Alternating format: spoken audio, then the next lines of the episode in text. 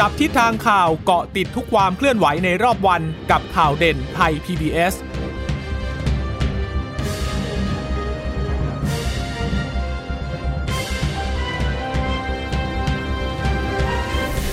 สวัสดีค่ะ สวัสดีค่ะ ตอนรับคุณผู้ฟังสู่ข่าวเด่นไทย PBS ค่ะ พบกันเป็นประจำทุกวันจันทร์ถึงศุกร์บ่ายๆแบบนี้นะคะ อัปเดตข้อมูลข่าวสารที่เกิดขึ้นในรอบวันกับดิฉันจีราชาตาเอี่ยมรัศมี และคุณพึ่งนภาคล่องพยาบาลค่ะ ค่ะ สวัสดีคุณผู้ฟังทุกท่านนะคะ สวัสดีคุณผู้ฟังที่รับฟังเราอยู่ผ่านทางสถานีวิทยุที่เชื่อมโยงสัญญาณจากไทย PBS ด้วยนะคะ ก็เจอเจอกันเป็นประจำอย่างนี้ ก็ฝากกันติดตามกันทุกวันละกันนะคะ ก็อยากให้มาติดตามกันเยอะๆค่ะ เราก็จะมาพบกับคุณผู้ฟังทุกวันในช่วงเวลาบ่าย3ามโมงอย่างนี้นะคะ หน้าจอเนี่ยเราอาจจะเจอกันบ้างไม่เจอกันบ้าง แต่ว่าวิทยุเนี่ยเราก็จะพยายามมาให้ได้ทุกๆวันนะคะค่ะทีนี้มาเรื่องของโควิด -19 ยังคงต้องตามกันต่อเพราะว่าตัวเลขเนี่ยมันมันไม่นิ่งจริง ๆ ถ้าเปรียบเทียบอย่างเคยบอกแล้วนะคะว่า ถ้าไปดูเมื่อปีที่แล้วเนี่ย ในช่วงเวลาเดียวกันเนี่ยตัวเลขผู้ติดเชื้อมันก็ไม่เยอะอย่างนี้นะคะ แต่ว่าตอนนั้นเนี่ยมันเป็นสิ่งที่เพิ่งเกิดขึ้น มันเพิ่งเริ่มต้น เราก็เลยค่อนข้างที่จะตระหนก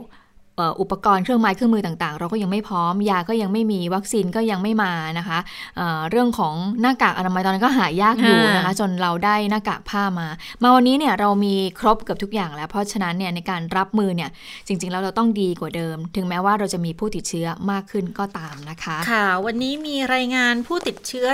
เพิ่มขึ้นอีก 97 คนนะคะ เป็นการติดในประเทศเซ92 กลับมาจากต่างประเทศอีก 5 นะคะ สะสมตอนนี้ 28,443 แล้ว ก็รักษาหาย 26,946 นะคะ ก็ยังคงรักษาตัวอยู่อีก 1,405 คนนะคะ ก็เป็นตัวเลขที่เปิดเผยประจำวันนี้ วันนี้พอดีไม่มีถแถลงก็เลยเป็นตัวเลขออกมาค่อนข้างเร็วอยู่เหมือนกันนะคะ ก็ตอนนี้เนี่ยผู้ติดเชื้อรายใหม่ 92 คนเนี่ยนะคะ ก็จะเป็นการค้นหาเชิงรุกจากโรงงาน แล้วก็ในชุมชนรวม 43 คน เป็นคนที่มาเข้าระบบเฝ้าระวังและระบบบริการอีก 49 กลับจากต่างประเทศเข้าสเตทควอรันทีนอย่างที่บอกเมื่อสักครู่นี้ 5 คนนะคะ ระลอกใหม่ตามพื้นที่เสี่ยงเนี่ย วันนี้สมุทรสาครมีผู้ป่วยพบอีก 15 ยืนยันสะสม 17,035 คนแล้วค่ะ กทมพบเยอะทีเดียวค่ะ 65 คนนะคะ ยืนยันสะสมเนี่ยก็ตามมาห่างๆ อยู่ที่ 1,957 นะคะ แต่ว่าถ้ามันไปเทียบกับจังหวัดอื่นๆ แล้วนี่ก็ถือว่ากทมน่าจับตาต้องและต้องเฝ้าระวังนะ เพราะว่าจังหวัดอื่นๆ เขาพบอีก 12 คน ยืนยันสะสมทั่วประเทศเนี่ย หมายความถึงตัดสมุทรสาคร ตัดกทมออกก็จะอยู่ที่ 3,973 คนนะคะ คลัสเตอร์บางแคตรวจไปมากน้อยแค่ไหนแล้ว ล่าสุดมีตัวเลขออกมา 3,154 คน พบเพิ่ม 56 นะคะ ก็แสดงว่ารายใหม่ของกทมส่วนใหญ่จะไปเพิ่มที่บางแค สะสมเฉพาะบางแคตอนนี้ 536 แล้ว แล้วยังรอผลอีก 2,540 คนค่ะ ทางโฆษกกทมนะคะ ร้อยตำรวจเอกพงศกรขวัญเมืองเขาก็โพสต์ผ่าน Facebook เหมือนกัน ก็บอกว่า อัปเดตตรวจเชิงรุกบางแคนะคะ พบเพิ่มอีก 56 เนี่ย ก็ตรวจไปแล้วตรวจเพิ่มอีกแล้วนะคะ 2,394 รวมตรวจแล้ว 30,000 กว่า อย่างที่รายงานเมื่อสักครู่ ติดเชื้อ 536 ไม่ติดเชื้อ 27,078 คน รอผลตรวจรวม5,400 2,540 คนนะคะ ก็ยังมีโอกาสเพิ่มขึ้น ก็เลยต้องขอความร่วมมือทุกคนป้องกันตัวเองด้วย ปฏิบัติตามมาตรการอย่างเคร่งครัดด้วย จะทำให้ควบคุมสถานการณ์มาปกติเหมือนเดิมได้อีกครั้ง ก็ต้องสวมหน้ากากอนามัยล้างมือบ่อยๆ เว้นระยะห่างนะคะ อันนี้วันนี้ยังไม่ได้บอกถึงที่ผู้ต้อง cluster ไม่ cluster อีกจุดหนึ่งอะคะ บางขุนเทียนอ่าวันนี้ไม่ได้ไม่ได้บอกว่าตรงบางขุนเทียนเนี่ยตรวจคัดกรองเพิ่มแล้วมีเจอเพิ่มอีกหรือเปล่า แต่ผู้ต้องกักก็เข้าโรงพยาบาลสนามไป 100 ใช่ไหมเมื่อวานวันนี้ก็ยังไม่บอก เพราะว่าส่วนหนึ่งอาจจะด้วยไม่ไม่ได้แถลงข่าวด้วยแหละ แล้วก็เดี๋ยวของสาธารณสุขเขาแถลงประมาณ นี่แหละช่วงเนี้ยประมาณบ่ายสามเนี่ยนะคะก็เลยค่ะยังไม่รู้ว่าออกมายังไงค่ะ แต่ว่าวันนี้ถ้าภาพไปดูตัวเลขพิจารณา วิเคราะห์จากตัวเลขนะคะ กรุงเทพมหานครเนี่ยพบผู้ป่วยรายใหม่ 65 คนเอ่อแต่ว่าถ้าเป็นผู้ป่วยที่เอ่อตรวจเชิงรุกในพื้นที่บางแคเนี่ย56 คนนะคะ แล้วที่เพิ่มเข้ามาประมาณอีกเอ่อ9คนเนี่ยอันนี้ไม่รู้ว่ามาจากคลัสเตอร์ไหน หรือว่ามาจากในพื้นที่ไหนเป็นที่บางขุนเทียนหรือเปล่าอันนี้ยังไม่ทราบนะคะ แล้วถ้าไปวิเคราะห์ถึงตัวเลขที่บางแคที่ทางเอ่อโฆษกกทมมได้แถลงไว้ พบผู้ติดเชื้อที่บางแคเพิ่ม 56 คนค่ะ คุณเจษตาคะ่ะค่อนข้างเยอะนะ เพราะว่าเราก็ตรวจคัดกรองมาเรื่อยๆ แล้วก็พบเรื่อยๆ เลย แต่ตอนนี้เนี่ยเขาบอกว่ารอผลการตรวจอีก 2,540 คน นะคะ ถือว่าเป็นตัวเลขที่ค่อนข้างเยอะเลย ซึ่งไม่รู้ว่าตัวตัวเลขตัวนี้จะมีพบผู้ติดเชื้อมากขึ้นหรือเปล่านะคะดิฉันแค่กังวลว่าเอ๊ะผู้ติดเชื้อที่ตลาดบางแคมันจะก็เพิ่มีมแนวขึ้นโน้มเยอาจอะจะขึ้นอานะจคะจะเป็นไปได้เหมือนกันนะค่ะ ทีนี้มาพูดถึงเรื่องของวัคซีนที่ตอนนี้ก็เริ่มจะมีมีทั่วโลกนิดนึงอ่าทั่วโลกนิดนึงทั่วโลกนะคะนะคะ วันนี้เนี่ยสะสมแล้ว 125ล้าน4 2 4 1 3 6 แนวโน้มไม่ค่อยดีนะคุณผู้ฟังเพราะว่ามันเพิ่มขึ้นมันพุ่งอีกแล้วนะคะ อย่างอินเดียเนี่ยวันนี้มีรายงานบอกว่าคือเพิ่มขึ้นสูงต่อเนื่องเลย แล้วก็เริ่มพบสิ่งที่น่ากังวล นั่นก็คือเริ่มพบเชื้อกลายพันธุ์แล้วด้วยที่อินเดียนะอันนี้อาจจะเป็นสถานการณ์ที่เราต้องโอ้น่าต้องระวังใกล้ชิดน่าแล้วกังมากเพราะอย่าลืมนะว่าอินเดียเนี่ยเขาติดกับใคร เขาติดกับเมียนมาอืมแล้วเมียนมาก็เข้าออกไทยกันค่อนข้างเยอะนะ ช่วงนี้เริ่มมีรายงานแล้วว่าเอ่อคนหลบหนีเข้าข้ามแดนเข้ามาเนี่ยเริ่มเริ่มเพิ่มมากขึ้นแล้วนะคะ แล้วก็เชื้อที่เราระบาดกันรอบนี้เนี่ยที่บอกว่าเป็นเชื้อที่มาจากฝั่งเมียนมาเนี่ย เมียนมาเขาก็รับมาจากอินเดียอีกทีนะ ใช่ใช่ดังนั้นถ้าอินเดียถ้าอินเดียมีติดเชื้อกลายพันธุ์เนี่ยอ่ามันก็มีความเสี่ยงละ ที่เชื้อกลายพันธุ์ที่ว่าเนี่ยจะเข้ามาทางเมียนมา แล้วก็มีความเสี่ยงที่จะเข้ามาในประเทศไทยด้วยถ้าหากว่าไม่ซีลพรมแดนกันให้ดี หรือว่าไม่ระมัดระวังไม่ป้องกันให้ดีนะคะ ซึ่งตัวนี้ก็เป็นสิ่งที่ค่อนข้างน่าวิตกและเพราะว่าอย่างที่เราเห็นตัวอย่างบราซิลเนี่ยอันดับตกไปอยู่ที่ 3 นานทีเดียวนะ ตอนนี้ที่กลับขึ้นมาที่ 2 สาเหตุก็เพราะนี่เลยเชื้อกลายพันธุ์นี่แหละทำให้คนติดเพิ่มกันเยอะมากนะคะอ่าสหรัฐอเมริกาเองก็ดูเหมือนจะดีขึ้นดีขึ้น แต่ปรากฏว่ามันก็มันก็ดีไม่ได้ที่สุดอะตอนนี้สหรัฐก็ 30 ล้านเข้าไปแล้วนะคะ 30 ล้าน7แสน4พันกว่าคนแล้วอะนะคะค่ะอ่าบราซิลเนี่ยยัง 12 ล้านกว่ากว่าๆค่ะ อินเดีย 11 ล้านกว่า ส่วนรัสเซียก็จะอยู่ที่ 4 ล้าน อันดับ 5 อังกฤษอีก 4 ล้าน ประเทศไทยก็ยังคงที่ 116 ก็หวังว่าจะคงลำดับนี้แหละ ไม่ต้องขึ้นไปสูงกว่านี้แล้วนะ เพราะว่าก็เอ่อค่อนข้างน่าวิตกกังวลเหมือนกันตอนนี้เราพยายามที่จะเปิดทุกสิ่งทุกอย่างให้ได้ใหม่กันอีกครั้งเนี่ยนะคะ ก็ค่ะกังวลทีเดียวค่ะนะเพิ่มเติมจากคุณชะตาให้ดูมีน้ำหนักมากขึ้น เพราะว่าคุณหมอธีระวรัธนารัตน์เนี่ยก็ค่ะมีการเอ่อย้ำเตือนถึงเรื่องนี้พูดถึงเรื่องนี้เหมือนกันนะคะเอ่อตัวเลขที่ติดเชื้อดิฉันอะเวลาดูตัวเลขของสถานการณ์ทั่วโลกดิฉันชอบดูว่ามันเพิ่มขึ้นเท่าไหร่นะคะอ่าเพราะว่าถ้าดูภาพรวมเนี่ยเราจะไม่รู้มันจะต้องบวกเลขเยอะใช่ไหมแต่ถ้าเราบอกว่าตัวเลขเพิ่มขึ้นอย่างเมื่อวานเนี่ยวันก่อนเนี่ยสี่แสนสี่ใช่ไหมแต่ว่าค่ะล่าสุดเนี่ยที่เพิ่มเพิ่มเพิ่มขึ้นมาเนี่ยนะห้าแสนห้านะคะ คุณชะตาโอ้ค่อนข้างเยอะทีเดียวนะคะ ก็เป็นตัวเลขที่มากขึ้น แล้วคุณหมอธีระเนี่ยก็ตั้งข้อสังเกตเหมือนกับคุณชะตาเลยนะคะ ก็เป็นการย้ำว่าเรามีการตั้งข้อสังเกตที่มันน่าจะไปในทิศทางเดียวกัน ก็บอกว่า ตอนนี้นะคะ การระบาดรุนแรงขึ้นทั่วโลกส่วนใหญ่เนี่ยคุณหมอบอกว่าเป็นการระบาดระลอก 3 บางส่วนก็ยังเป็นระลอก 2 และบางประเทศเนี่ยเป็นระลอก 4 แล้วค่ะอินเดียเนี่ย ตอนนี้พบผู้ติดเชื้อเพิ่มขึ้นเร็วมากเลย หากเทียบความเร็วของการติดเชื้อรายวันขาขึ้นในรอบ 1 เดือนของระลอก 2 นี้ก็จะพบว่าอินเดียเนี่ยเพิ่มขึ้นถึง 3.5 เท่าอืมในขณะที่กลางปีที่แล้วเนี่ยเป็นช่วงขาขึ้นของระลอกแรกเท่านั้นเองเพิ่มขึ้น 3 เท่านะคะ แล้วก็ที่มีการตรวจสายพันธุ์ที่ระบาดที่อินเดีย บางส่วนเนี่ยเจอทั้งสายพันธุ์ที่กลายพันธุ์ทั้ง 3,000 เลยอ่าก็คือที่สหราชอาณาจักร แอฟริกาใต้แล้วก็บราซิลด้วย อันนี้คุณหมอก็เลยบอกว่าต้องจับตาดูอย่างใกล้ชิดเลยนะคะ แล้วคุณหมอก็พูดถึงสถานการณ์ในไทยบอกว่าหลังเมษายนที่จะมีการลดวันกักตัว แล้วมีการโปรโมทการท่องเที่ยวทั้งๆที่มีการระบาดในประเทศอย่างต่อเนื่อง และการกระจายไปหลากหลายพื้นที่ก็คาดว่า คุณหมอคาดว่าบอกว่าก็คงจะมีโอกาสเกิดการระบาดซ้ำในละลอก3เร็วขึ้นกว่าที่ได้มีการคาดการณ์เอาไว้ค่ะ อืม ประเทศไทยก็ดูแล้วน่าห่วงนะ แต่ว่าตอนนี้ประเทศไทยก็ยังคงเป็นอ่าระลอกสองอยู่ค่ะอย่างเชื้อบางขุนเทียนเชื้อบางแคเอ๊ะเขาเนี่ยใช้ว่าละลอกก็สองยังหรือละลอกใหม่ เออระลอกใหม่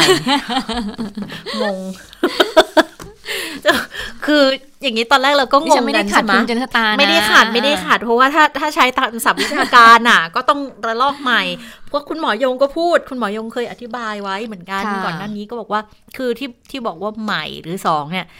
ถ้าบอกระลอกสองหมายความว่ามันจะเป็นเชื้อตัวเดิมที่มันแบบจัดการไปได้เรียบร้อยแล้วตัดวงจรไปได้รอบหนึ่งแล้วมันมาเกิดการระบาดใหม่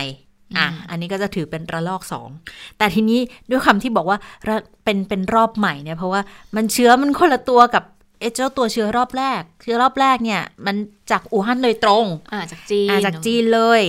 นะคะแต่ว่ารอบที่สองเนี่ยมันเป็นเชื้อที่มาจากฝั่งอินเดียไงจากฝั่งอินเดียเข้ามาเมียนมา แล้วก็มาไทยอะค่ะเป็นเชื้อที่มาจากมีต้นกำเนิด มีสายพันธุ์อีกสายพันธุ์หนึ่งก็เลยเป็นรอบใหม่ คราวนี้ ถ้าเกิดสมมุตินะ จะมีรอบสามอันนี้ไม่รู้แล้วจะบอกว่าเป็นเออรอบใหม่และรอบสองหรือว่าจะเป็นรอบสามถ้ารอบสาม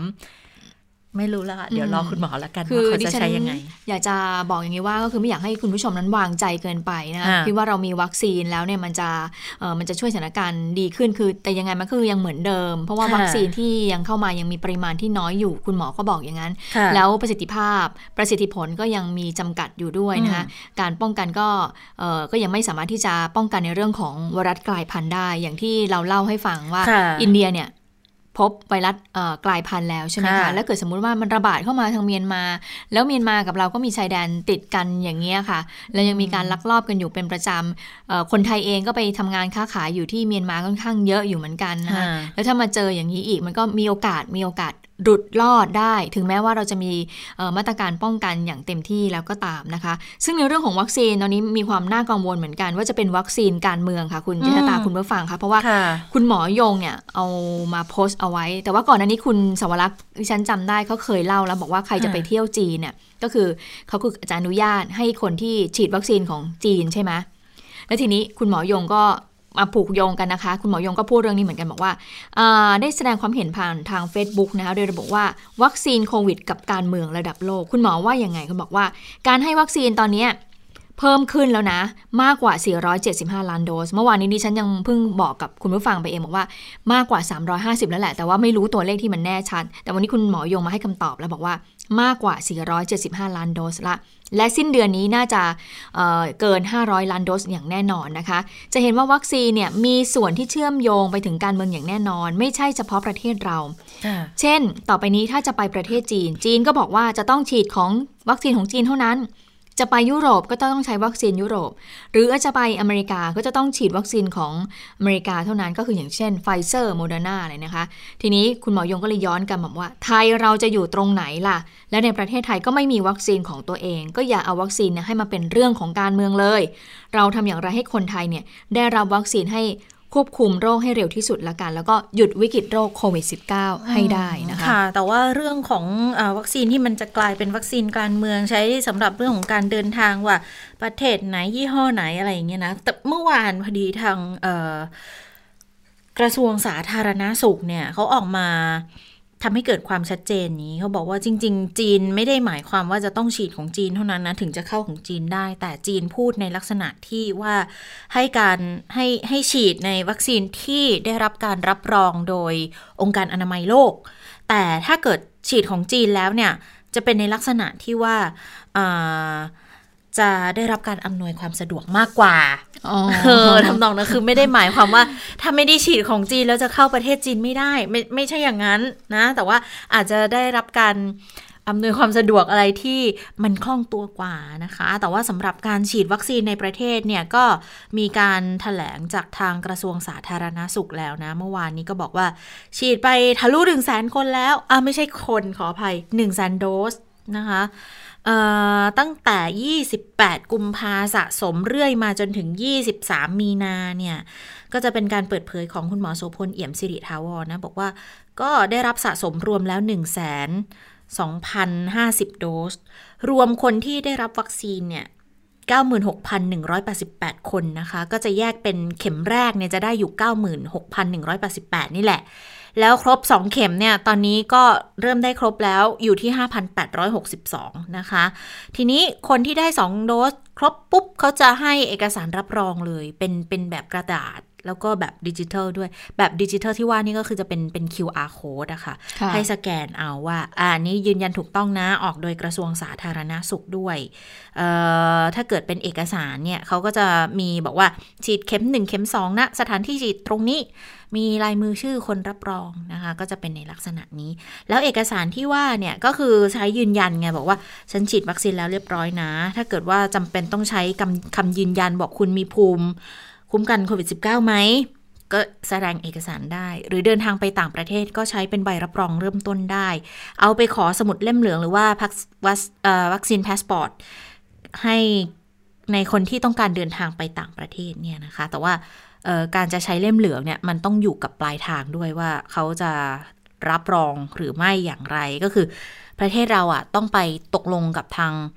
ประเทศปลายทางด้วย หรือว่าหลาย ๆ ประเทศผ่านองค์การอนามัยโลกตอนนี้กำลังเตรียมการละ พอมีกฎกติกาเพิ่มเติมว่าคนที่เดินทางระหว่างประเทศต้องรับวัคซีนครบเนี่ยไปขอใช้ได้เลย ที่สถานที่ที่กรมควบคุมโรคกำหนดด้วยนะคะ อันนี้ก็เป็นข้อมูลที่เพิ่มเติมมา ซึ่งตอนนี้เนี่ยเราก็ก็ก็พยายามแหละที่ จะฉีดวัคซีนให้ได้เยอะที่สุดนะคะ ค่ะก็กระจายไปยังเอ่อ20 กว่าจังหวัดนะคะ ทีนี้มันมีประเด็นเรื่องของเออการฉีดวัคซีนที่เมื่อวานนี้พลเอกประวิตรวงษ์สุวรรณเนี่ยค่ะก็ได้รับการฉีดวัคซีนแล้วใช่ไหมคะ ก็เป็นการฉีดวัคซีนเอ่อคนหลังๆ เพราะว่าช่วงแรกๆเนี่ยในการฉีดวัคซีนแอสตราเซเนกาเนี่ยพลเอกประวิตรเนี่ยไม่ได้ฉีดในรอบเดียวกับพลเอกประยุทธ์ใช่ไหมคะ แล้วเพิ่งจะมาเป็นข่าวเมื่อวานนี้เอง แล้วก็เอ่อพลเอกประวิตยเนี่ยก็ไปฉีดที่โรงพยาบาลเอกชนแห่งหนึ่งด้วยนะคะอืมก็เลยมีการตั้งข้อสงสัยตั้งข้อสังเกตกันบอกว่าอ้าวแล้วโรงพยาบาลเอกชนนี้เนี่ยมีวัคซีนได้ยังไงอะอ่ามันทำไมถึงอยู่ดีๆได้มาใช่เมื่อวานอ่านยังคิดอยู่เลยบอกว่า เอ๊ะ หรือโรงพยาบาลมีหรือว่าเอาไปเอง อืม สรุปนะคะวันนี้มีคำตอบแล้วค่ะแปลว่ามีคนสงสัยหลาย ๆ คนเหมือนกับที่เราสงสัยนะคะ วันนี้ก็มีคำตอบแล้วนะคะ โดยพลเอกประยุทธ์เนี่ยก็เป็นคนที่ชี้แจง บอกว่าเอ่อพลเอกประวิทย์เนี่ยนำวัคซีนจากสถาบันบำราศนราดูนของกระทรวงสาธารณสุขเนี่ยไปฉีดที่โรงพยาบาลเอกชน เนื่องจากพลเอกประวิทย์เนี่ยไปตรวจร่างกาย แล้วก็มีมีหมอประจำอยู่ที่โรงพยาบาลบำรุงราษฎร์ไม่ใช่เป็นโควต้าของโรงพยาบาลเอกชนแต่อย่างใดนะคะ แต่ว่าอืมได้มีการติดต่อประสานงานจากทางค่ะกระทรวงสาธารณสุขบอกว่าอ่าเดี๋ยวจะไปตรวจร่างกายที่มีหมอคงมีหมอประจำค่ะที่นู่นนั่นแหละนะคะ แล้วทีนี้ก็บอกว่าไหนๆเนี่ยถ้าไปหาหมอเช็คอัพร่างกายแล้วเนี่ยก็ไปดูซิว่าเอ๊ะจะฉีดวัคซีนได้หรือเปล่า ถ้าได้เนี่ยก็ขอประสานจากทางเอ่อกระทรวงสาธารณสุขขอวัคซีนมามาให้กับพลเอกประวิตรฉีดมันก็เลยเป็นเอ่อเรื่องที่มีการชี้แจงอย่างนี้ค่ะ ค่ะ อันนี้ก็เลย ก็คลายข้อสงสัยไปได้เยอะเหมือนกันนะนะคะ เพราะว่าหลายคนก็คงสงสัยเหมือนกัน พอชื่อพูดชื่อโรงพยาบาลที่บอกว่า ฉีดที่นี่ปุ๊บเนี่ยก็อ้าวแล้วโรงพยาบาลอื่นเขาเขามีวัคซีนกันแล้วเหรอแต่แต่จริง ๆ เนี่ย ถ้าในพื้นที่ที่เขามีโรงพยาบาลเอกชน ร่วมฉีดด้วยเนี่ยก็ก็เหมือนกันค่ะ ก็ต้องเป็นการจัดสรรผ่านทางกระทรวงเหมือนกัน แล้วก็ไปเป็นเหมือนหนึ่งในหน่วยบริการนั่นแหละ ก็ไม่ใช่ว่าจะไปรับที่โรงพยาบาลเอกชนไม่ได้เลยสิ้นเชิงนะคะ เพราะว่าถ้าเป็นหนึ่งในหน่วยบริการฉีดก็ก็สามารถที่จะไปฉีดที่นั่นได้นะคะ ทีนี้ในเรื่องของการกระตุ้นเศรษฐกิจ ในเรื่องของผลกระทบเศรษฐกิจที่ผลกระทบของโควิดที่มีต่อเศรษฐกิจค่ะวันนี้ ทางรองนายกรัฐมนตรีสุพัฒนพงพันธ์มีเฉานะคะ รองนายกแล้วก็รัฐมนตรีพลังงานเนี่ยก็ไปปาฐกถาพิเศษ พลิกโควิดเป็นโอกาสประเทศไทยไปต่อ ก็บอกว่าการระบาดโควิด -19 รอบใหม่เนี่ยรัฐเร่งตรวจเชิงรุกควบคุมสถานการณ์ได้ภายใน 3 สัปดาห์ก็ถือว่าไม่กระทบต่อเศรษฐกิจและการจ้างงานเป็นวงกว้างแบบที่หลายฝ่ายกังวล แล้วตอนนี้รัฐบาลวางแผนนำเข้าวัคซีน 63 ล้านโดส ถ้าเกิดยังไม่พอเนี่ยนะคะ ก็จะมีวงเงินอีก 50,000 ล้านบาทในการจัดหาเพิ่มเติม ดังนั้นปีนี้ถือว่าเป็นปีสำคัญที่รัฐจะออกมาตรการให้ต่อเนื่องเพื่อประกองเศรษฐกิจต่อ ก็จะมีที่ออกมาแล้วก็มีเราเที่ยวด้วยกัน เราชนะม 33 เรารักกันและคนละครึ่งเนี่ยนะคะค่ะก็บอกว่าคือรองนายกก็บอกงี้บอกอยากจะให้ประชาชนเนี่ยมีส่วนช่วยในการขับเคลื่อนเศรษฐกิจ เพราะจากการสำรวจ พบว่าตัวเลขการออมเงินของคนไทยสูงขึ้นกว่าร้อยละ 11 หรือเป็นวงเงินมันอยู่ที่ประมาณ 1.5 ถึง 1.6 แสนล้านบาท ถ้าเกิดใช้จ่ายเนี่ยจะช่วยผู้ที่ได้รับผลกระทบได้นะคะก็เลยบอกว่าคือพูดเหมือนกับว่าอยากจะให้เอาเงินเก็บออกมาใช้กันหน่อยอืมซึ่งถ้าเกิดถามเราถ้าเงินเก็บอืมเราก็ไม่อยากเอาออกมาใช้นะค่ะเพราะเราไม่รู้ว่าสถานการณ์ในอนาคตเราจะเป็นยังไงใช่ แล้วเงินเก็บเราก็ไม่ได้แบบ โอ้โห มหาศาลขนาดนั้นน่ะ ก็ก็เก็บไว้ใช้ในยามเกษียณเนาะมีคนหลายคนที่ทำงานภาคเอกชนก็ไม่ได้มีอะไรที่มันจะรองรับมากขนาดนั้นดังนั้น มันก็ต้องเก็บกันตั้งแต่ตอนนี้แหละ ตอนที่ยังทำงานตอนที่ยังมีกำลังนี่แหละเราจะบอกให้เอาออกมาใช้ก็ก็ต้องคิดเยอะนิดนึงอะค่ะ อืมเนาะคุณเชื่อเอ่อคุณนิชาดาเชื่อไหมว่าจะมีคนออกมาพูดไหมคอมเมนต์เรื่องนี้ไหมให้นำเงินออมออกมาใช้เนี่ยฉันว่าเดี๋ยวต้องมีแน่ๆอยู่แล้วแหละอืม ไม่รู้ว่าเห็นด้วยหรือไม่เห็นด้วย แต่ว่าส่วนตัวนะ ส่วนตัวเอาเป็นว่าถ้าถ้าส่วนตัวเราก็มองว่า เราไม่ใช้ละกัน คือคือคือคือถ้าจะให้บอกว่าเนี่ยเอ่ออยากให้คนเนี่ยที่มีเงินอยู่เนี่ยออกมาจับจ่ายใช้สอยออกมาเพื่อกระตุ้นเศรษฐกิจเนี่ยยังพอเข้าใจได้เนาะแต่ถ้าเกิดว่าไปพูดเจาะจงเรื่องของเงินออมเนี่ยก็ค่อนข้างที่เป็นเรื่องละเอียดอ่อนเหมือนกันเพราะว่าจริง ๆ แล้วเนี่ยเอ่อก็มีการพูดอยู่เหมือนกันว่าคนไทยเนี่ยออมเงินเนี่ยน้อยมากเลยนะอ่าที่จะเก็บสะสมไว้ในในยามเอ่อสูงวัยเนี่ยยังมีการบอกกันเลยนะพวกสมาคมหรือเออทางหน่วยงานที่เขาดูแลเรื่องนี้อยู่เขายังบอกเลยว่าคนไทยออมเงินน้อยมากออมน้อยน่าเป็นห่วงอยู่นะค่ะว่าบ้านปลายชีวิตเนี่ยจะเป็นยังไงจะมาได้เงินแค่นั่นสิ600 บาทอย่างเดียวที่จะรอรับจากรัฐเนี่ยมันเพียงพอเหรอนะคะ อันนี้ก็เลยเออเป็นสิ่งที่เราสองคนก็ตั้งข้อสังเกตกันว่าโอ้ถ้าเป็นเงินออมเนี่ยก็ไม่น่าที่จะเอาออกมาจับจ่ายนะ มันสับสนอยู่นะ กับอืมการที่ กลุ่มหนึ่งเคยพูดมาตลอดบอกว่าเงินออมยังน้อย ให้หาทางให้คนมีเงินออมมากขึ้น พยายามจัดตั้งกองทุนการออมนู่นนี่นั่นขึ้นมา แต่มาถึงจุดหนึ่งคนที่มีเอ่อคนที่อยู่ในฝ่ายบริหารแล้วก็มีมีมีในการกำหนดมีส่วนในการกำหนดนโยบายอะเออกลับมาบอกว่าอยากจะให้คนจับจ่ายใช้สอยโดยเอาเงินเก็บออกมาใช้เนี่ย มันก็เลยทำให้เกิดความสับสนนะ ซึ่งถ้าเกิด เป็นสิ่งที่เราพิจารณาเองอะ่ะเราก็ก็ก็ขอมองในแง่ที่ว่าเก็บไว้เป็น safety net ให้เราเถอะเราคงยังไม่เอาออกมาใช้อะนะคะอืมก็ต้องดูว่าเออท้ายที่สุดแล้วจะมีคนออกมา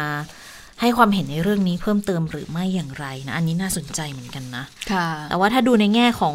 เศรษฐกิจจะเติบโตหรือไม่โตเนี่ยนะคะเออมีการประเมินของ IMF มาตั้งแต่ต้นปีแล้ว บอกว่า น่าจะอยู่ที่การเติบโตของ GDP ไทยมันน่าจะอยู่ที่ประมาณร้อยละ 2.7 เพราะว่าการท่องเที่ยวยังไม่กลับมา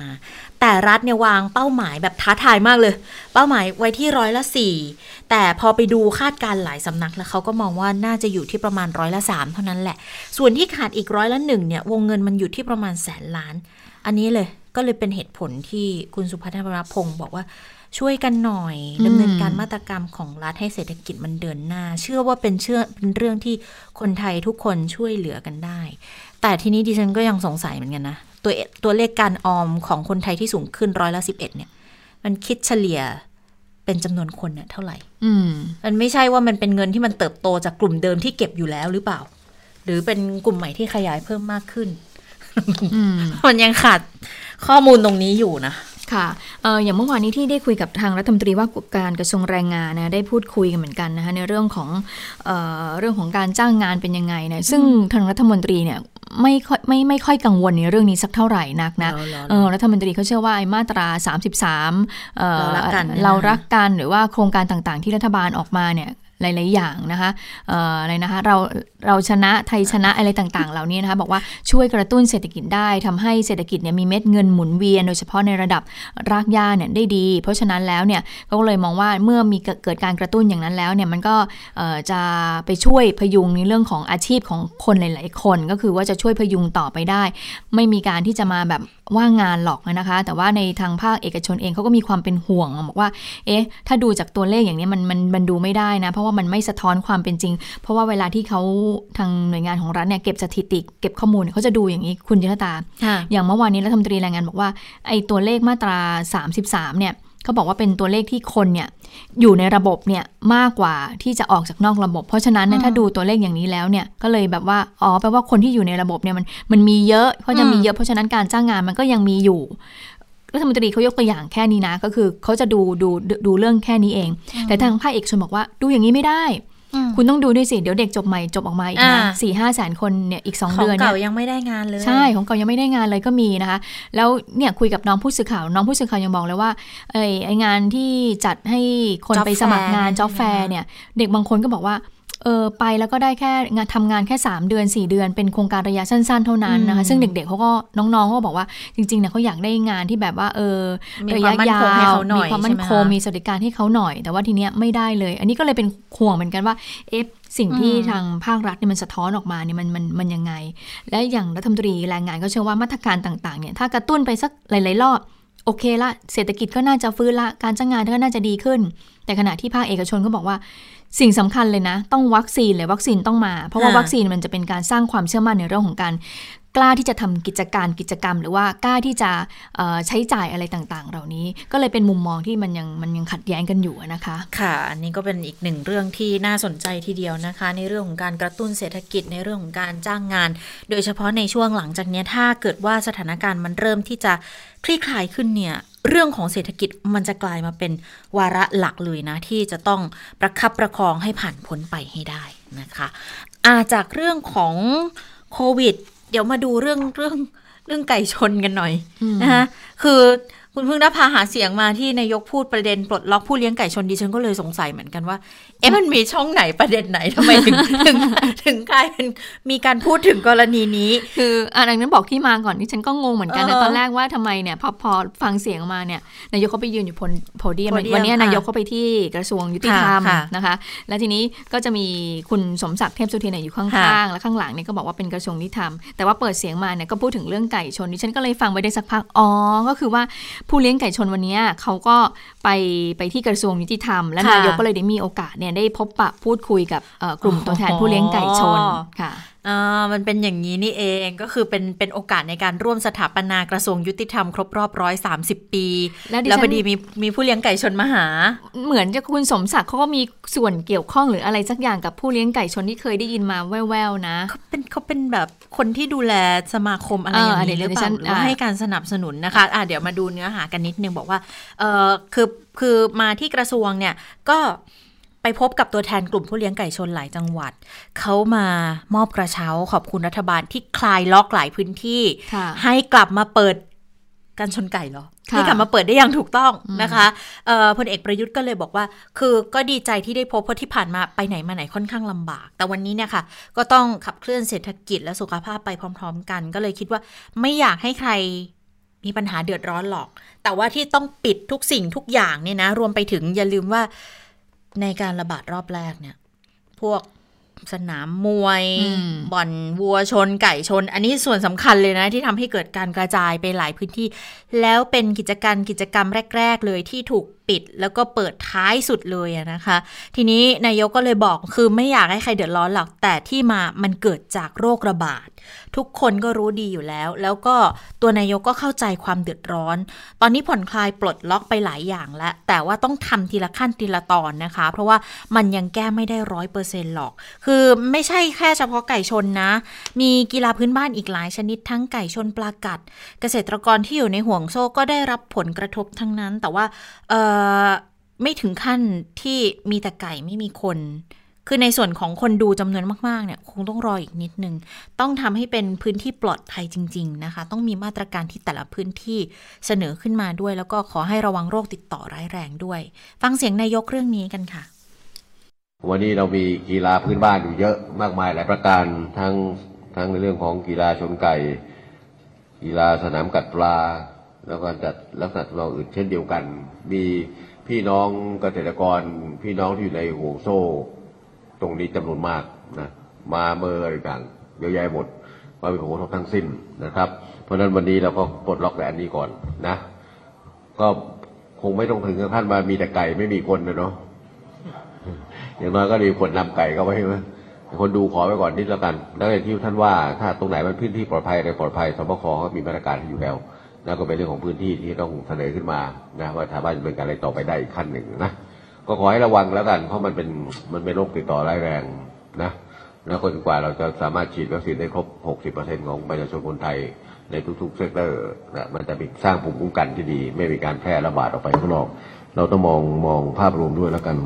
ค่ะค่ะก็คือว่าที่มีความเกี่ยวข้องกันนะคะก็คือรัฐมนตรีสมศักดิ์อะก็คือเป็นที่ปรึกษาสนามกีฬาไก่ชนอืมเอ่อแล้วเวลามีการผลักดันกฎหมายอะไรเรื่องของอนุรักษ์ไก่ชนเนี่ยค่ะคุณสมศักดิ์ก็จะเข้ามาเกี่ยวข้องอ๋อและในวันนี้ก็เลยคาดการณ์ว่าในโอกาสที่กระทรวงยุติธรรมเนี่ยเอ่อครเอาบคุรณอสมบศักดิ์คุณสมศักดิ์เป็นรัฐมนตรีอยู่แล้วด้วยอ่าครบรอบใช่ไหม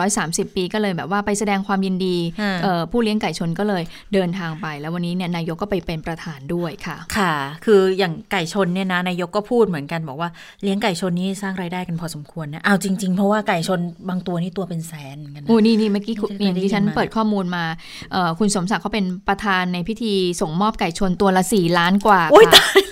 แสนหนึ่งของคุณน่ะโน้อยกระจอกเลยอะเออโอ้สี่ล้านนี่ทั้งบ้านทั้งรถเลยนะใช่สี่ล้านนะคะโอ้ตายตายตายตายตายอะอะอะก็ก็ถือว่าเป็นสัตว์เศรษฐกิจ อีกชนิดหนึ่งก็แล้วกัน ถึงแม้ว่าจะออกเทาๆนิดนึงนะคะ เรื่องของการชนไก่นะ ระหว่างเทาที่ว่าเนี่ยก็คือบางทีมันก็เป็นเป็นกีฬาในเชิงวัฒนธรรมอย่างหนึ่งแต่ว่าอีกอย่างก็มองเป็นการพนันหรือว่าเป็นการทรมานสัตว์ อันนี้ก็เป็นเป็นสองแง่มุมที่อาจจะต้องพิจารณาควบคู่กันไปด้วยนะคะ ค่ะอะและในวันนี้ที่นายกรัฐมนตรีไปเนี่ยนะคะทีนี้แน่นอนว่าก็ต้องเจอผู้สื่อข่าวต้องถามหลายประเด็นนะคะ โดยเฉพาะเรื่องของการชุมนุมทางการเมืองค่ะที่มีขึ้นเมื่อวานนี้เนี่ยเอ่อเมื่อวานนี้ถือว่าเป็นการชุมนุมที่ไม่มีความรุนแรงค่ะเกิดขึ้นนะคะก็คือมีเวทีปราศัยมีผู้ที่เป็นแกนนำอย่างชัดเจนเนี่ยและทีนี้นายกก็เลยมีการพูดถึงเรื่องนี้ด้วยว่าเอ่อไม่ว่าจะเป็นการชุมนุมที่ไหนเนี่ยก็อยากให้ชุมนุมแบบสงบอะนะคะค่ะไม่มีเอ่อสร้างความเดือดร้อนให้กับคนอื่น ไปฟังเสียงนายกกันค่ะการชุมนุมอะไรต่างก็ตามอย่าให้คนอื่นเขาเดือดร้อน ถ้าอ้างว่าเป็นเป็นประชาธิปไตย มันก็ไม่ใช่อะประชาธิปไตยไม่ใช่แบบนี้ ต้องไม่ทำให้คนอื่นเดือดร้อนนะ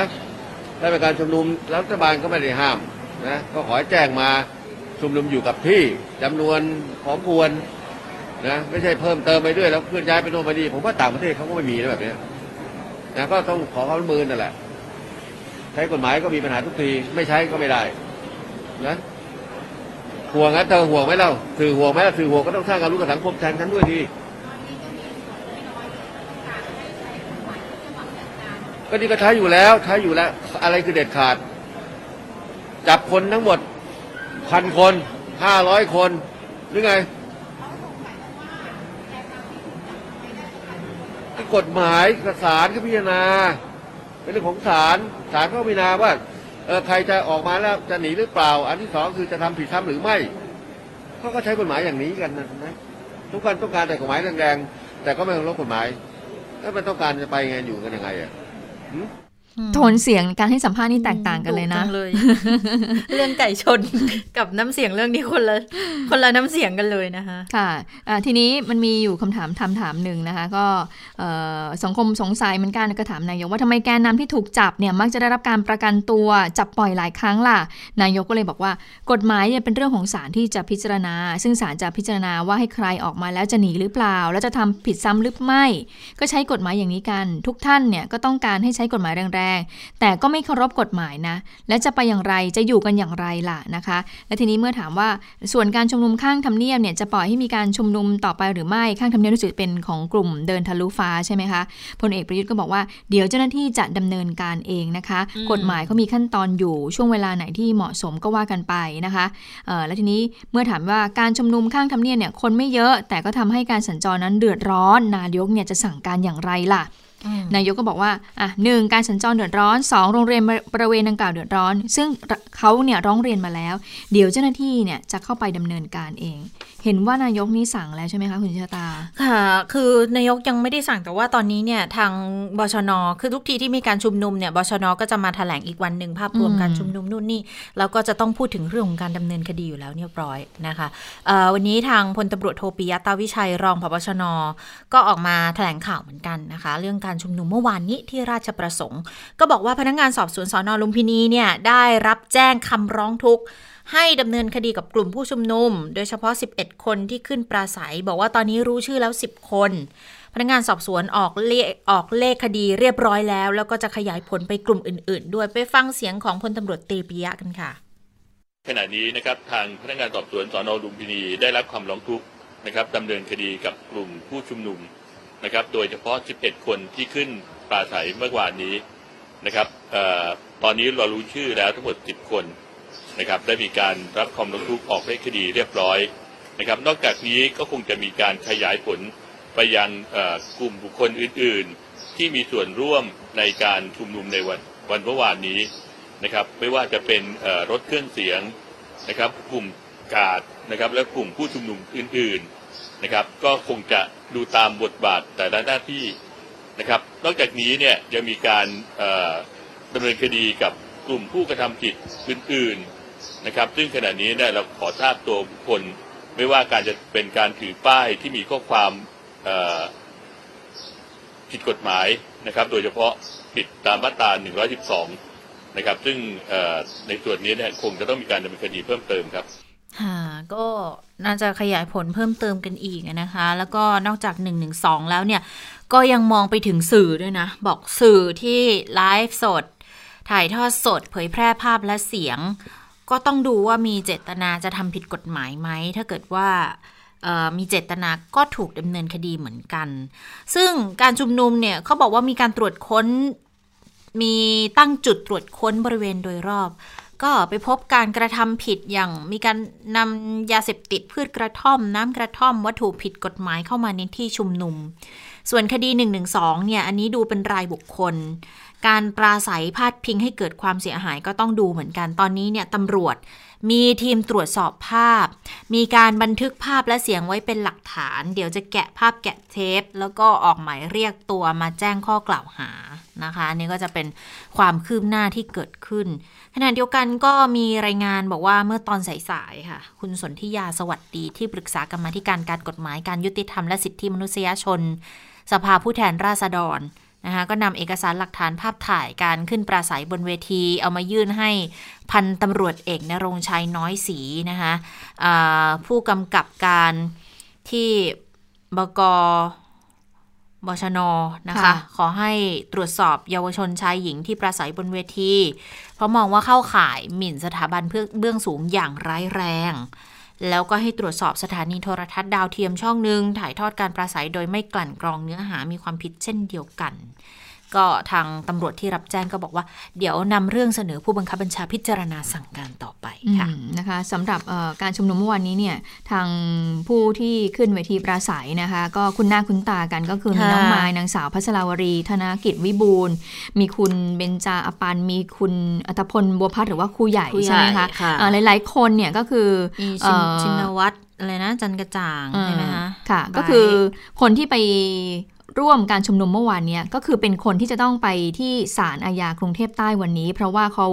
เอ่อทางอายการเนี่ยนัดฟังคำสั่งคดีชุมนุมหน้าสถานทูตเยอรมนี ความผิดตามปอายามาตรา 112 และยุยงปลุกปั่น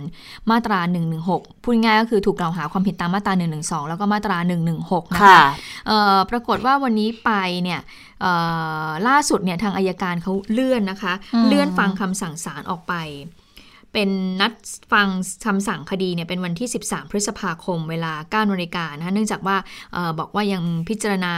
ยังไม่แล้วเสร็จเนี่ยอยู่ระหว่างการพิจารณาสำนวนนะคะ แต่ทีนี้ผู้สื่อข่าวเขาก็เจอน้องไม้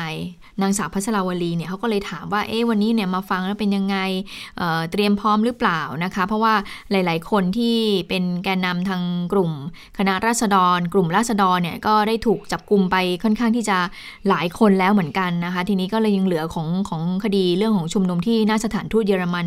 อยู่อีกเนี่ยจะยังไงนะคะ น้องไม้ก็บอกว่า หลังจากที่ผ่านการชุมนุมมาเมื่อคืนเนี้ย ตนเองมีความเข้มแข็งมากขึ้นนะ ก็คืออมได้กำลังใจจากผู้ที่มาร่วมชุมนุมและส่งต่อกำลังใจมาให้ก็บอกไม่ว่าอย่างไรเนี่ยศาลจะออกมายังไงก็ก็ก็ก็พร้อมที่จะรับฟังคำสั่งแหละนะคะค่ะไปฟังเสียงของนางสาวพัชราวลีกันค่ะ มีมีมีข่าวมาเหมือนกันค่ะ แต่ว่าตอนนี้หนูก็ยังไม่มั่นใจเนาะเดี๋ยวอาจจะต้องรอเข้าไปรับฟังทางอายการอีกทีหนึ่งว่าจะฟ้องหรือไม่ฟ้องอะค่ะวันนี้กับเพื่อนๆอีก คุยกันแล้ววันนี้จะทุกคนจะมากันค่ะ ทุกคนจะมากันครบตามเดิมค่ะ แล้วก็ส่วนหนึ่งเลยคือทุกคนที่ไปทำกิจกรรมหน้าสถานทูตเยอรมันเนี่ยหนูมั่นใจได้ว่าทุกคนออกมาด้วยความบริสุทธิ์ใจเนาะแล้วทุกคนก็มีความมั่นใจในสิ่งที่ตัวเองทำมากๆ แล้วก็การกระทำของทุกคนเป็นเป็นความกล้าหาญที่ทุกคนตัดสินใจเลือกออกมาเอง ซึ่งพวกเรามั่นใจในกิจกรรมของเรามากค่ะกำลังใจดีมากค่ะกำลังใจดีมากๆค่ะ แล้วก็ หนูยังเข้มแข็งหนูยังเออยังสู้เหมือนเดิม แล้วก็อย่างที่บอกค่ะ ยิ่งผ่านกิจกรรมเมื่อวานมาแล้ว พลังของพี่น้องประชาชนได้ส่งพลังให้หนูด้วยแล้วก็ส่งพลังต่อให้คนอื่นๆด้วย ซึ่งหนูก็มั่นใจในการต่อสู้มากๆค่ะ วันนี้ไม่มีการเริ่มฟังคำสั่งฟ้องแล้วแล้วก็มีการสั่งฟ้องค่ะ พวกเราจะไม่ฟ้องก็หากมีการสั่งฟ้องก็ต้องรอดูกันค่ะว่าทางศาลจะให้ประกันตัวไหม คือถ้าให้ประกันตัวหนูคิดว่าก็คงเป็นนิมิตนิมิตนิมิตหมายที่ดี ในเอ่อเรื่องของที่ว่าประชาชนจะกลับมามองดูกระบวนการยุติธรรมอีกครั้งหนึ่งอย่างอย่างเคารพและอย่างมั่นใจเนาะ ค่ะ อันนี้ก็เป็นเสียงของน้องไมค์ก่อนที่จะรู้ว่าทางอายการนั้นเลื่อนนัดสั่งคดีออกไปเป็นเดือนพฤษภาคมนะคะ ทีนี้มันมีอีกคนหนึ่งค่ะ ก็คือเอ่อนางสาวเบญจาอปันนะคะ ซึ่งเป็นแกนนำแนวร่วมธรรมศาสตร์และการชุมนุมเนี่ยทีนี้ทางผู้สื่อข่าวก็สอบถามเหมือนกันความคิดเห็นต่อการชุมนุมของกลุ่มรีเดมก่อนหน้านี้ที่ไม่มีแกนนำเนี่ยก็อยากจะรู้ความคิดเห็นของน้องๆ ที่เป็นแกนนำที่มากันที่มาร่วมชุมนุมเมื่อวานนี้เขามองยังไงนะคะ ซึ่งเอ่อนางสาวเบญจาก็บอกว่าเป็นการชุมนุมที่ให้คนหลายกลุ่มเนี่ยได้เข้ามาร่วมนะคะ ตนเองก็ไม่เคยบอกนะว่ามีแกนนำหรือไม่มีแกนนำดีหรือไม่ดีอย่างไร จะมีความต่างในด้านวิธีการ แต่แนวทางเนี่ยเอ่อก็บอกว่าการต่อสู้ก็คือเป้าหมายเดียวกันนะคะอืมสำหรับบรรยากาศในวันนี้เห็นก็บอกว่าเออนอกจากจะมีเอ่อกลุ่มราษฎรแล้วก็ผู้ใกล้ชิดเนี่ยเดินทางมาให้กำลังใจเอ่อทั้ง 13 คนแล้วนะคะ ก็มีคุณวิบูลย์บุญยพัฒน์อืม บุญยพัฒรบุรัญกษาพัทรรักษาอืมก็คือเออคุณพ่อของคุณไผ่ดาวดินค่ะแล้วก็มีแม่ของคุณเพนกวินด้วยนะคะ แล้วก็คือมาให้กำลังใจให้แก่น้องไม้แล้วก็เพื่อนๆรวมอีก 12 คนค่ะ อืมค่ะนี่ก็เป็นความคืบหน้าในการเอ่อ ให้ข้อมูลต่างๆนะคะ ในเรื่องของการดำเนินคดีด้วยนะคะ ก็ไล่เรียงกันไปแต่ละการชุมนุมมาเลยนะคะสำหรับกลุ่มที่เอ่อมีการจัดการชุมนุมเมื่อช่วงกลางปีที่ท้องสนามหลวงตอนนี้ก็ยังคงอยู่ในเรือนจำอยู่นะ เพราะว่าผิดในมาตราเดียวกันเลย 112 แล้วก็ 116 ด้วยเหมือนกันนะคะ ก็ยังไม่ได้รับการประกันตัวถึงจะยื่นขอประกันมาหลายต่อหลายครั้งแล้วก็ตามนะคะค่ะศาลก็ยังไม่ให้ประกันตัวแล้วเห็นล่าสุดเนี่ยบอกว่ารุ้งจะอดอาหาร แบบเดียวกับเพนกวินอืมก็จะเริ่มด้วยอีกคนหนึ่งนค่ะอะทีนี้ในเอ่อที่บริเวณ ศาลอาญากรุงเทพใต้ ระหว่างที่มีการเนะคะพูดคุยกับทางแกนนำอยู่ตรงนี้ปรากฏว่าพอกลุ่มผู้ชุมนุมทราบข่าวว่า คุณปรินาไกรคุปสสราชบุรีพักพลังประชารัฐถูกศาลฎีกาสั่งหยุดปฏิบัติหน้าที่ ก็เลยพากันโห่ร้องดีใจค่ะดิฉันคือจะอ่าโยงเข้าไปอีกข่าวหนึ่งนี่แหละอ๋อไปข่าวคุณปรินานี่แหละค่ะ เพราะว่าคุณปรินาวันนี้ก็ถือว่าชี้ชะตาวันหนึ่งเหมือนกันนะคะ เพราะว่าที่ศาลฎีกา องค์คณะศาลฎีกาแผนกคดีอาญาของผู้ดำรงตำแหน่งทางการเมืองค่ะ มีคำสั่งรับคำร้องกรณีที่คณะกรรมการปปชเนี่ยยื่นขอให้ศาลวินิจฉัยการฝ่าฝืนหรือไม่ปฏิบัติตามมาตรฐานจริยธรรมอย่างร้ายแรงของสสปรินาไกรคุปเป็นสสพลังประชารัฐคนแรกเลยนะคะ ที่ถูกข้อกล่าวหานี้ แล้วก็ต้องหยุดการทำหน้าที่แล้วด้วยนะคะสสราชบุรี จากกรณีบุกรุกพื้นที่ป่าสงวนในจังหวัดราชบุรี เป็นการขัดกันระหว่างผลประโยชน์ และส่วนตัวและส่วนรวมนะคะ ปปชเนี่ยบรรยายพฤติการชัดเจนดำเนินการครบถ้วนเกี่ยวกับระเบียบการดำเนินคดีฝ่าฝืนมาตรฐานจริยธรรมก็เลยให้รับคำร้อง ส่วนผู้ถูกร้องขอให้ศาลมีคำสั่งไม่ให้หยุดปฏิบัติหน้าที่เนี่ยศาลพิเคราะห์แล้วเห็นว่าคำร้องยังไม่มีเหตุผลเพียงพอที่จะให้ผู้ถูกร้อง ปฏิบัติหน้าที่ต่อไปดังนั้นพอศาลรับคำร้องแล้วก็เลยให้ยกคำร้องของ ผู้ถูกร้องไปนะคะ แล้วก็สั่งให้นางสาวปรินาหยุดปฏิบัติหน้าที่ และแจ้งหน่วยงานที่เกี่ยวข้องทราบ พร้อมนัดไต่สวนพยาน อีกครั้งหนึ่งวันที่ 30 เมษายนนี้ เวลา 9 นาฬิกา 30 นาทีนะคะ ก็เป็นเหตุการณ์ที่เกิดขึ้นในวันนี้ด้วยเหมือนกันนะคะซึ่งแต่ว่าทางคุณปรินา แปลว่าในการค่ะประชุมรัฐสภาคราวหน้าหรือการประชุมสสครั้งหน้าก็คือจะไม่มีคุณปรินาแล้วก็ใช่ไหมคะก็ไม่มีแล้วต้องหยุดก็หยุดตั้งแต่วันนี้เลย แล้วเดี๋ยวอ๋อทางศาลก็จะต้องส่งหนังสือไปทางเอ่อสภาด้วยนะคะ เพื่อให้แจ้งให้ทราบว่าสสคนนี้หยุดการทำหน้าที่แล้วนะนะคะอืมแล้วใครจะขึ้นมาทำหน้าที่แทนคุณปรินาในสภาล่ะเวลาที่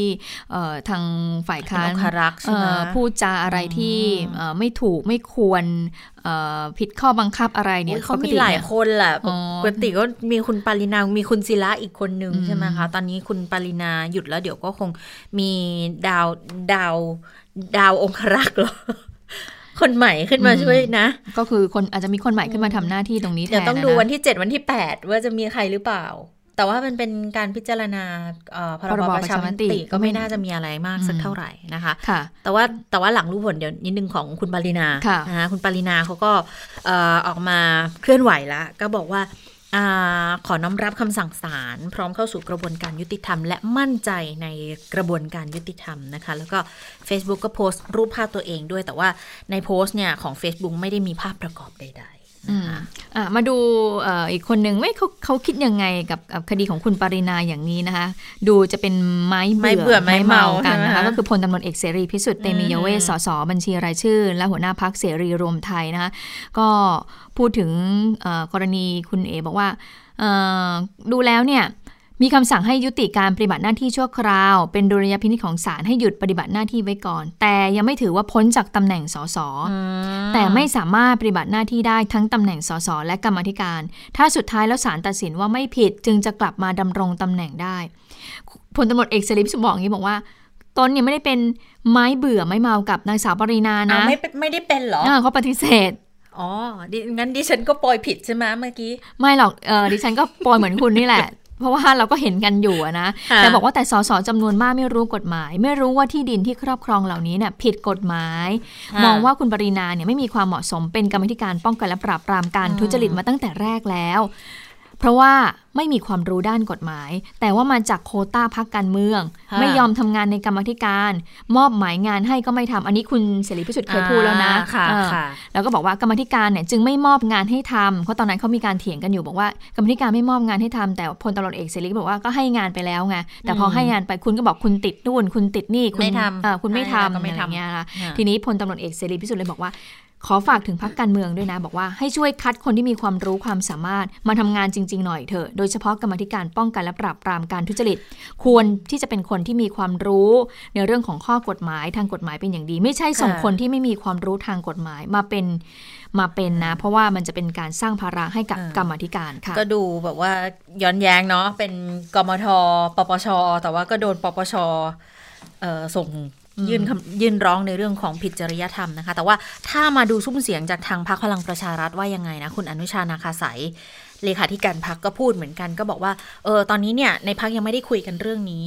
ก็คิดว่าต้องรอดูเหตุการณ์ก่อนว่าจะเป็นยังไง คือส่วนตัวก็ผิดหวังแหละ ที่คุณปารินาก็ต้องออหยุดปฏิบัติหน้าที่ไปก็เป็นห่วงเป็นกังวลนะคะ แต่ว่าเสียงที่หายไปแล้วมันจะไปกระทบอะไรในการทำงานในสภาไหมคุณอนุชาบอกงี้ ไม่มีหรอก ราะเราเพิ่งจะผ่านการเลือกตั้งมา เสียงที่มีอยู่ตอนนี้ค่อนข้างที่จะมีความมั่นคง คุณอนุชาบอกว่าเรื่องเสียงไม่สำคัญเท่ากับการเสียเพื่อนไปคนหนึ่งที่ต้องหยุดปฏิบัติหน้าที่เท่านั้นเอง เสียงในสภาไม่ใช่ประเด็นนะคะอืมค่ะอะเอาละค่ะเอาสั้นๆนิดนึงก็คือคุณเสกโลโซนะคะอ่าค่ะอ่าก็คือ ทางอายการเนี่ยเป็นโจทยื่นฟ้องคุณเสกในข้อหา ฐานเสพยาเสพติดไอซ์โดยฝ่าฝืนกฎหมาย และข้อหาอื่นๆนะคะก็สรุปว่าศาลไม่อนุญาตให้ดีการในคดียาเสพติด แต่ก็ต่อสู้ขัดขวางตำรวจค่ะก็คือพูดง่ายๆว่าเอ่อคุณเสกเนี่ยก็คือจะต้องเอออยู่ที่เรือนจำหลังจากที่ค่ะศาลดีการเนี่ยยกคำร้องไปนะคะค่ะคือไม่อนุญาตให้ยื่นดีกาสู้คดีนั่นเองค่ะอืมค่ะ ก็สิ้นสุดคดีณตรงนี้โทษจำคุก 2 ปี 18 เดือนไม่รอลงอาญานะคะเอาละค่ะได้เวลาของต่างประเทศสวัสดีคุณสาวรักษ์ค่ะ สวัสดีค่ะ คุณผู้ฟังสวัสดีทั้งสองท่านค่ะค่ะอ่าเดี๋ยววันนี้ไปดูเรื่องของโควิด -19 นะคะ ที่ประเทศบราซิลก็คือ ตอนนี้บราซิลเป็นประเทศที่ติดเชื้อ แล้วก็เสียชีวิตมากเป็นอันดับสองของของทั้งโลกนะคะ ก็คือรองแค่จากสหรัฐอเมริกาเท่านั้น ซึ่งสถานการณ์ในบราซิลตอนนี้เนี่ยมันทวีความรุนแรงมากขึ้น แล้วก็มีจุดที่น่าสนใจหลายอย่างนะคะ อันดับแรกก่อน ตัวเลขของผู้เสียชีวิตต่อวันนะคะ เพิ่มขึ้นมากกว่า 3,000 คน คือวันอังคารที่ผ่าน อันนี้เป็นตัวเลขของวันอังคารที่ผ่านมา มันเป็นครั้งแรกของบราซิลที่ผู้เสียชีวิตเกิน 3,000 คนภายในหนึ่งวัน ส่วนผู้ติดเชื้อเพิ่มขึ้นวันละมากกว่า 80,000 คน คือตัวเลขแบบสูงมาก 80,000 กว่าคนนี่คือเป็นตัวเลขรองสูงสุดนะค่ะเท่าที่เคยมีมา แล้วตอนนี้ผู้เสียชีวิตโดยรวมทั้งหมดของบราซิล ก็คือทะลุ3 0 0 0 0 0คนไปแล้ว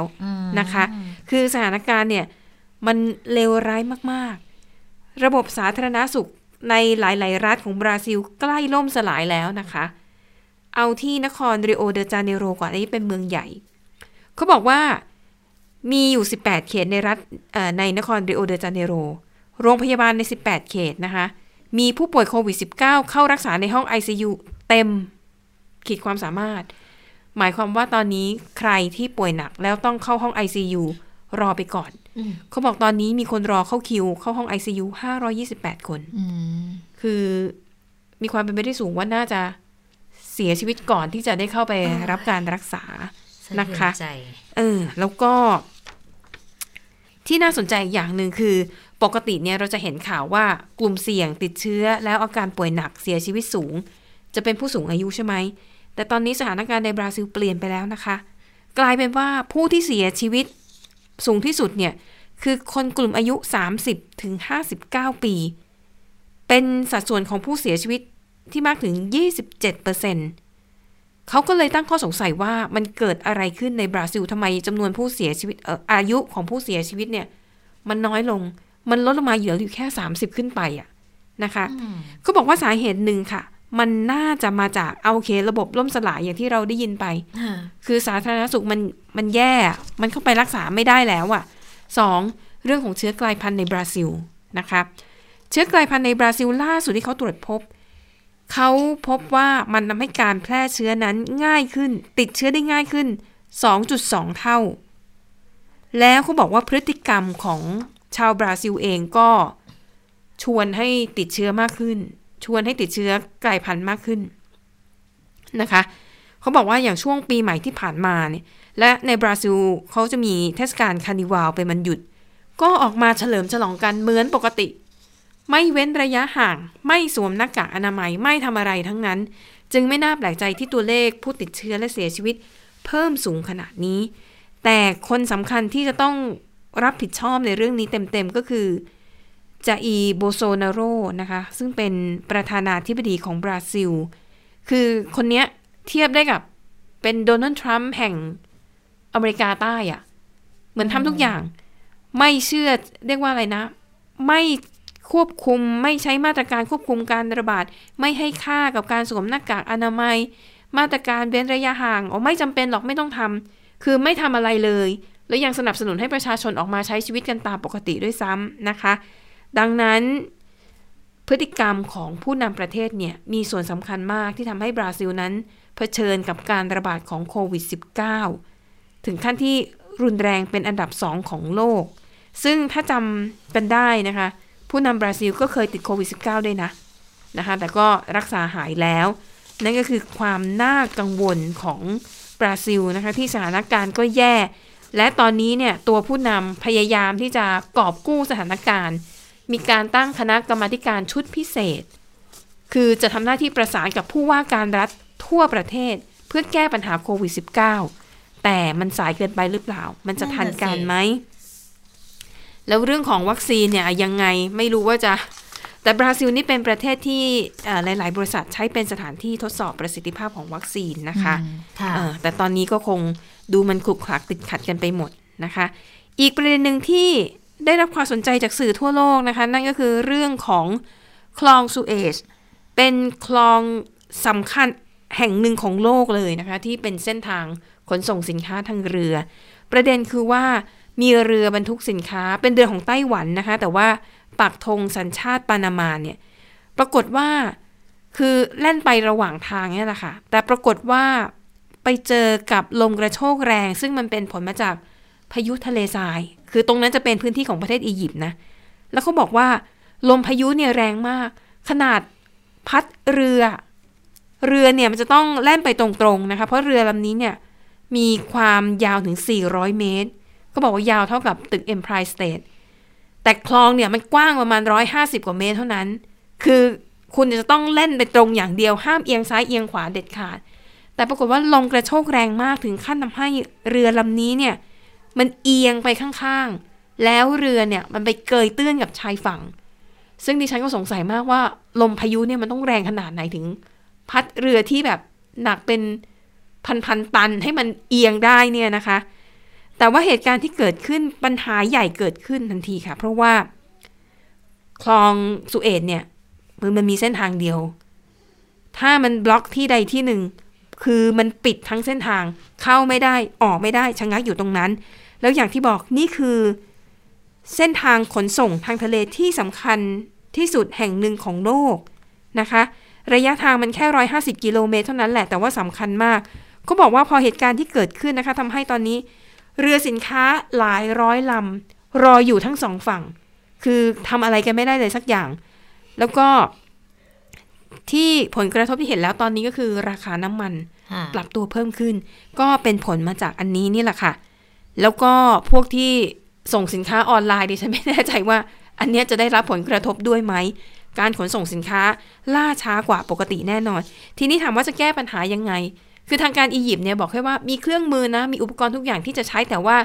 ตอนเนี้ยที่สำคัญคือต้องคิดให้ออกก่อน ว่าจะใช้วิธีไหนแก้ปัญหา คือถ้าแก้ผิดวิธีเนี่ย มันอาจจะต้องใช้เวลานานนับสัปดาห์กว่าที่จะทำให้เรือเนี่ยมันสามารถแล่นต่อไปได้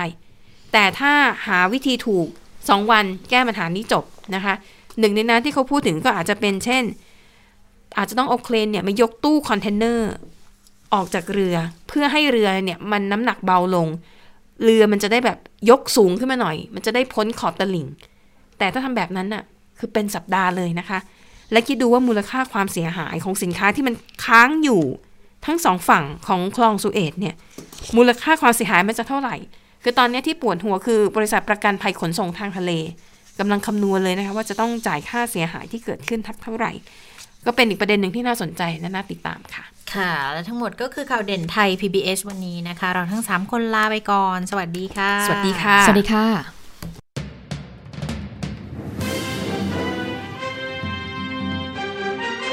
ติดตามข่าวเด่นไทย PBS ได้ทุกวันจันทร์ถึงศุกร์เวลา 15 นาฬิกา ทางไทย PBS Radio และติดตามฟังข่าวได้อีกครั้งทางไทย PBS Podcast